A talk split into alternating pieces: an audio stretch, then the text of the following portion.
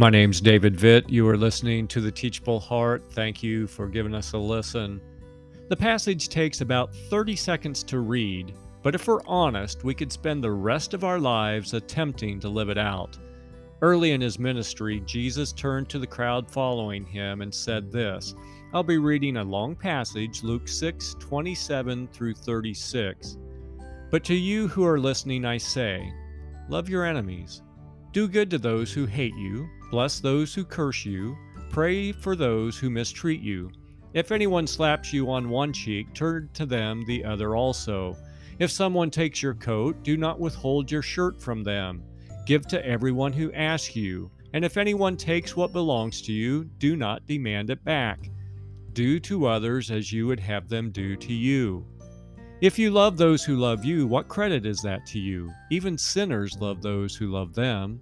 And if you do good to those who do good to you, what credit is it to you? Even sinners do that. And if you lend to those from whom you expect repayment, what credit is that to you? Even sinners lend to sinners, expecting to be repaid in full. But love your enemies, do good to them, and lend to them without expecting to get anything back. Then your reward will be great, and you will be children of the Most High because he is kind to the ungrateful and wicked. Be merciful, just as your Father is merciful. Like I said, around 30 seconds to read. But if we just pulled out the verbs Jesus used, I think you'll be amazed at how it boils the Christian life down to its bare necessities love, do good, pray, give, Lend without expectation. Be merciful. Pause a moment and reread Christ's call to action once more, slowly this time. Love, do good, pray, give, lend, be merciful.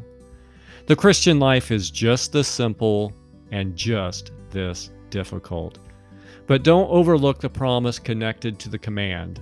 If we will do these things, Jesus says we demonstrate that we are God's children, and to his children, God will give a reward.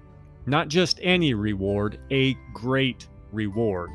And when something is great from God's perspective, you can bet it will blow our minds.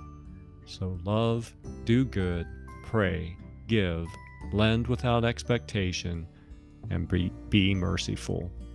Until next time, keep the heart teachable.